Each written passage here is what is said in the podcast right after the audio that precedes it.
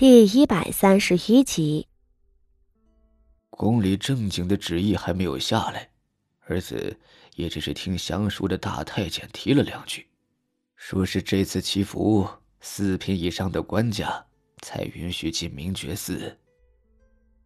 傅守仁坐在傅老太太跟前，一臂喝着茶，一臂细细的将事情说给母亲听。傅老太太捏着佛珠子。并不十分搭理他，只是嗯了一声。副手人讪讪笑着，他知道，是因着他上回袒护谢氏的事情，又惹了母亲生气了。唉，他真是不明白啊，婉晴那么温婉贤惠的女人，母亲为什么死活看不顺眼呢？婉晴的出身的确不高。但那也不是他的错啊！他进府以来，日夜操劳府里的事务，小心翼翼服侍母亲，相夫教子，孝顺处事上没有一丝的不周到的。可却不知为什么，母亲总是认为他是个狐狸精，认为他无才无德。这一回更是过分。婉晴是个最温和良善的人。连蚂蚁都舍不得踩死的，又怎么可能会谋害他的长子傅德熙呢？母亲竟然怀疑他指使了傅心怡。因着这件事情，母亲竟然剥夺了婉晴的掌家权，这真是岂有此理！傅守仁心里替谢氏抱屈，却也不敢和母亲顶撞，他老老实实的坐着。看母亲脸色不佳，又亲手给母亲斟茶。傅老夫人接过茶，喝了一口，轻轻叹了一口气。她看着陪笑的儿子，心里有些无可奈何。唉，都说英雄难过美人关，罢了，罢了。皇室给咱们体面，咱们这些做臣子的。自然要去。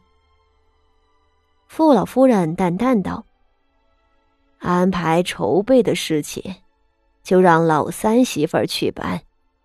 只是，为国祈福是不能马虎的大事。府上这么些人，你们大房儿女更是多。你是准备都带过去吗？”傅守仁听着。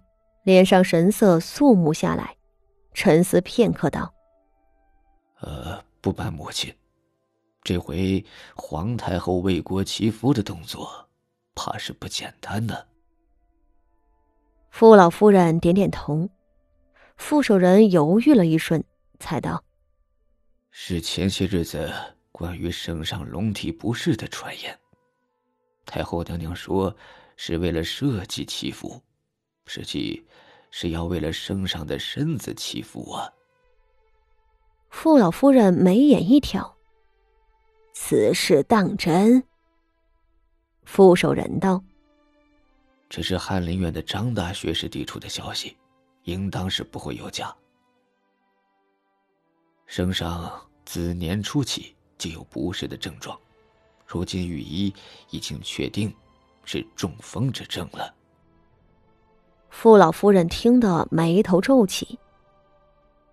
圣上疑似患上中风，前些天还听闻金兆尹在缉捕造谣生事的人，没成想，这谣言是真的了。他沉声道：“只是，圣上这一病，宫里头怕是又要出乱子。”这些年，朝堂上看着风平浪静的，实则是暗流汹涌。宫里头，太子殿下和皇后娘娘虽是正统，但皇贵妃娘娘所出的誉王殿下，也深得圣上宠信。皇后娘娘比圣上还年长三岁，是圣上的结发妻子。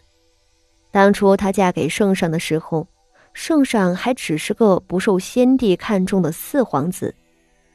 只是圣上的母妃华贵妃，当朝太后赵氏是个有能耐的女人，为圣上求娶了徐家的女儿，就是现在的徐皇后，晋国公的姐姐。正是有了徐家的支持，太后和圣上才能从先帝的几个嫡子手里杀出来。圣上做了皇位，随后就是该赏的赏，该杀的杀。徐家作为扶持圣上的功臣，几乎是权倾朝野，呼风唤雨。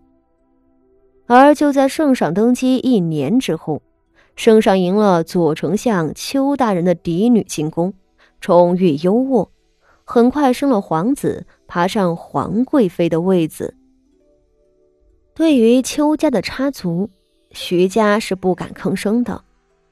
帝王能够用这种平衡之术。来给徐家一个体面，而不是因为徐家功高震主生出斩杀的心思，这已经是徐家的福气了。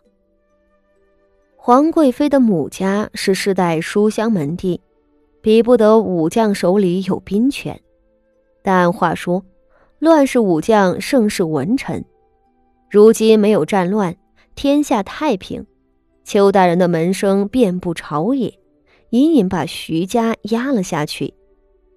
若只是这样也就罢了，徐皇后是圣上的原配，太子殿下又是嫡长子，邱皇贵妃和誉王殿下想翻了天去，那是不太容易的。偏偏人家邱家蒸蒸日上，徐家却发生了宠妾灭妻、父子成仇的丑事。徐家人心不齐。晋国公和徐指挥使两个简直是一对冤家，很快给了邱家可乘之机。在晋国公满城风雨的闹着要休妻的那两年，邱家雷厉风行的收拢了徐家麾下的几个同僚和士族，用挖墙脚和离间计这样最简单的办法来消耗太子党。如今朝中反而是支持誉王的朝臣要多些，皇后和太子的日子并不好过。圣上这病虽不会致死，却也很是不祥。圣上毕竟已是年过五十之人，这个年纪得了中风。副手人喝了一口茶，声色沉沉的道：“至此之后。”圣上怕是就要安心静养，朝政的事情也无法太过操心了。按着祖制，但凡皇帝年迈、精力不济之时，便会由储君辅佐朝政，以备不测。可是，如今圣上偏宠的是誉王殿下。若是圣上同时让誉王插手朝政，这朝堂上……怕就是要乱了。傅老夫人叹了一口气：“唉，咱们家里不是多么显赫的门第，本不该担心这些。”他淡淡道：“只是武安侯府那边……”